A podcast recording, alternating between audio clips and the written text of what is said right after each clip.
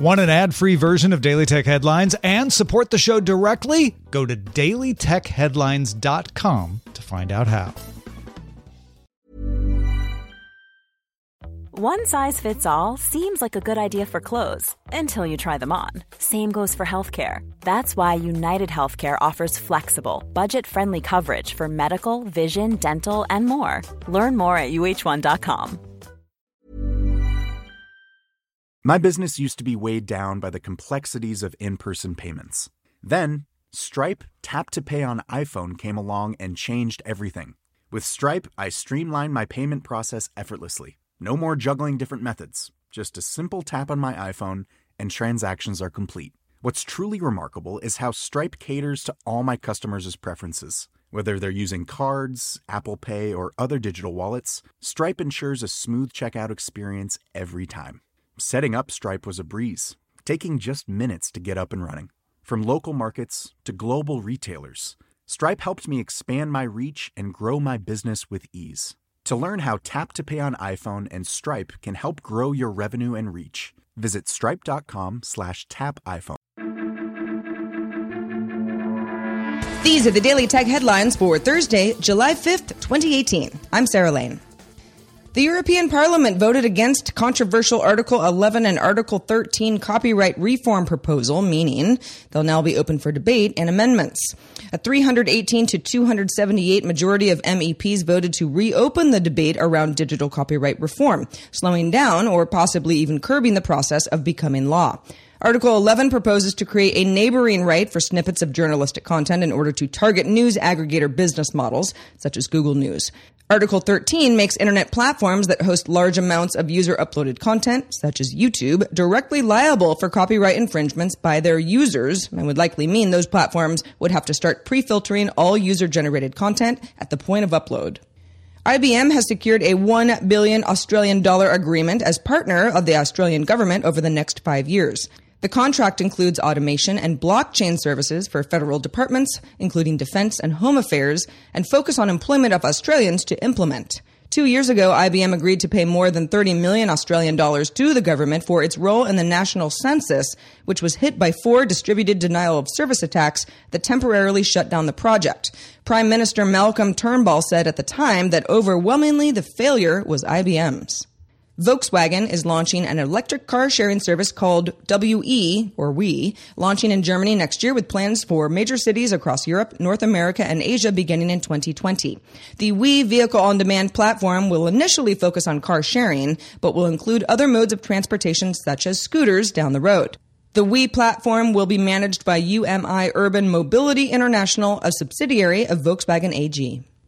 Ugandan President Yoweri Museveni says the country's new social media tax keeps people from using the platforms for lying and supporting foreign owned telecoms firms.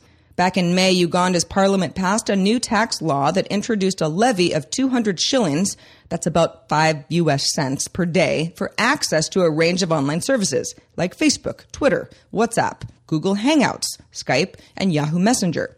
The tax is collected by mobile ISP providers and equivalent to about 20% of what a typical Ugandan might pay for their mobile phone data plan. Museveni tweeted that social media was, quote, a luxury by those who are enjoying themselves or those who are malicious. All the moral reasons are in favor of that tax. At the 2018 Baidu Create Developer Conference in Beijing, the company announced it's partnering with Intel to deploy Israeli developer Mobileye's technology into autonomous vehicle effort Project Apollo. Baidu plans to merge Mobileye's responsibility sensitive safety model into code of the commercial Apollo Drive program and Apollo Pilot, which is the deployment version of Project Apollo. Baidu will also use Mobileye's surround computer vision kit as the preferred perception solution in Project Apollo. ZTE named Xu Ziyang as its new CEO, a 20 year veteran of the company who formerly headed up the company's business in Germany. ZTE also named a new CFO, CTO, and a new head of HR. The company was hit with a sales ban in the U.S. in April after it violated sanctions against sales of telecom gear to Iran and North Korea. Earlier this week, the U.S. Commerce Department said it would grant a one month waiver to some companies to resume doing business with ZTE. ZTE is also required to pay a $1 billion fine, place $400 million in escrow, and submit to an outside monitor as part of the deal with the Commerce Department. Sources tell CTech that Apple told Intel it will not use the chip maker's radio chips in its 2020 iPhones. Apple reportedly was the primary customer for the combined 5G, Wi Fi, and Bluetooth chip, and sources say Intel has now halted development of that product. The Register reports that UK Metropolitan Police Commissioner Cressida Dick said that trials of automated facial recognition systems were expected by the public, despite criticism that the tech is almost entirely inaccurate and wouldn't lead to lots of arrests. The London force has been deploying the technology at public events like concerts, festivals, and soccer matches. Mobile CCTV cameras are used to scan crowds and try to match images of faces to mugshots of wanted individuals. According to data released under the UK's Freedom of Information laws, the Metropolitan's AFR system has a 98% false positive rate, meaning that 98% of the matches it makes are of innocent people. Analyst Ming Chi Kuo reports that the upcoming 6.5 inch OLED iPhone model should be priced around $1,000 like the current iPhone 10 and will feature dual SIM capabilities. Kuo also reports an upcoming 6.1 inch LCD Model 10 style device should retail for about $700.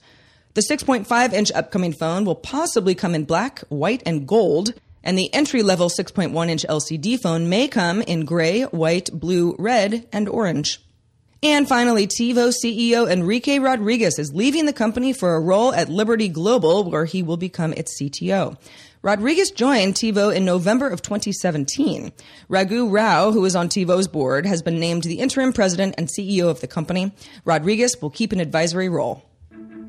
For more discussion of the tech news of the day, subscribe to dailytechnewsshow.com.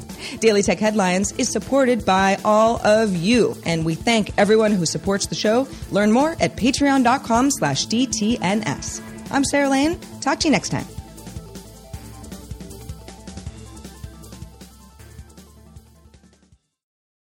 My business used to be weighed down by the complexities of in person payments.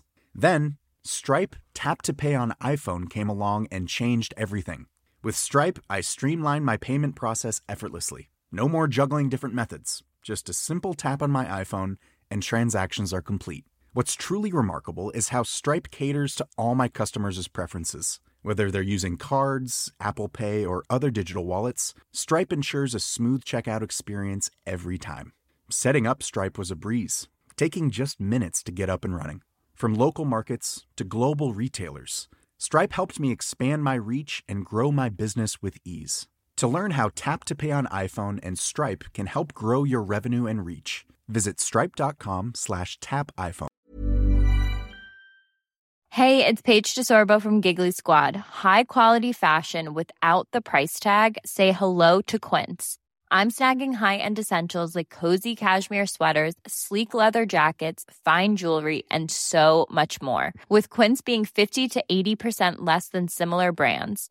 And they partner with factories that prioritize safe, ethical, and responsible manufacturing. I love that. Luxury quality within reach. Go to quince.com slash style to get free shipping and 365 day returns on your next order. Quince.com slash style.